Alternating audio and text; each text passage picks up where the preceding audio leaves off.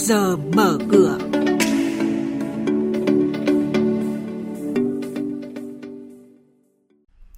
Thưa quý vị, VN Index vẫn đang trong xu hướng đi ngang. Ủy ban Tài chính Ngân sách dự án của Ngân hàng Phát triển Việt Nam có tổng mức đầu tư tăng 39 lần. 30 trên 31 tập đoàn tổng công ty nhà nước được kiểm toán kinh doanh có lãi là những thông tin sẽ có trong chuyên mục trước giờ mở cửa ngay sau đây. Và bây giờ thì xin được mời biên tập viên Xuân Lan và Thành Trung thông tin chi tiết. Thưa quý vị và các bạn, kết thúc phiên giao dịch chiều qua, công ty chứng khoán Tân Việt nhận định VN Index đóng cửa tại mức 987,13 điểm, tăng 10,65 điểm. Sau thời gian giao động giằng co, chỉ số dần tăng điểm về cuối phiên sáng và duy trì diễn biến đi lên trong suốt thời gian còn lại của phiên. Hiệu ứng tích cực lan tỏa giúp độ rộng thị trường nghiêng mạnh về số mã tăng giá. Trong khi đó, thanh khoản tăng trở lại lên 3.509 tỷ đồng là tín hiệu tích cực ủng hộ diễn biến tăng điểm của chỉ số. Về xu hướng thị trường chứng khoán Việt Nam trước căng thẳng thương mại Mỹ-Trung, chuyên gia chứng khoán Lê Ngọc Nam, Phó trưởng phòng nghiên cứu tư vấn đầu tư công ty chứng khoán Tân Việt cho rằng chúng ta cũng thấy rõ rằng có vẻ đâu đó thị trường đã hồi phục lại ổn định hơn khá là nhiều so với thời gian trước đó khi mà biến động của thị trường chứng khoán giai đoạn vừa rồi có vẻ là cùng chiều với các thông tin liên quan đến căng thẳng giữa ờ, Mỹ và Trung về vấn đề thương mại và thị trường có một cái giai đoạn nhất định biến động cùng với chỉ số Dow Jones. Câu chuyện này thì cũng không phải là mới và tuần qua đã chứng minh rằng thị trường của chúng ta đang giao dịch tốt hơn khá là nhiều sau khi tất cả các thông tin liên quan đến chiến tranh thương mại được thông báo. Tôi thấy rằng là thị trường sẽ giao dịch tương đối là ổn định, đã bớt lo lắng đi khá là nhiều khi mà các thông tin xấu từ bên ngoài có vẻ như đã tác động không còn nhiều đến thị trường chứng khoán của chúng ta. Một số cổ phiếu nổi bật trong phiên giao dịch hôm qua được các công ty chứng khoán nhận định như sau. Nhóm bất động sản khu công nghiệp đồng loạt tăng giá trở lại trong phiên hôm qua. Diễn biến ngắn hạn đang trong nhịp tăng giá mạnh với kỳ vọng được hưởng lợi từ cuộc chiến tranh thương mại Mỹ-Trung. Tuy nhiên, cổ phiếu này vẫn được đánh giá là duy trì ở mức giá hiện tại và không có hấp dẫn trong ngắn hạn. Vì vậy, hành động mua đuổi không được khuyến nghị với nhà đầu tư.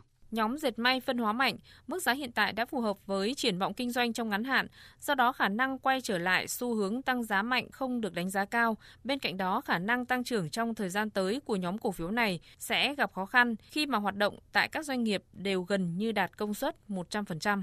Nhóm dầu khí tiếp tục tăng giá tốt, thanh khoản cao được duy trì giúp củng cố xu hướng tăng giá ngắn hạn. Mặc dù vậy, một số công ty chứng khoán cho biết kết quả kinh doanh ngắn hạn sẽ khó có sự đột biến để hỗ trợ giá cổ phiếu tiếp tục tiến xa từ vùng giá hiện tại. Bên cạnh đó, biến động giá dầu vẫn đang ẩn chứa nhiều tín hiệu rủi ro. Vì vậy, nhà đầu tư nên cân nhắc chốt lời đối với nhóm này.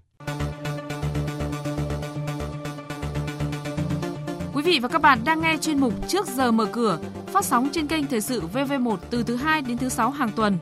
Thông tin kinh tế vĩ mô, diễn biến thị trường chứng khoán, hoạt động doanh nghiệp chứng khoán.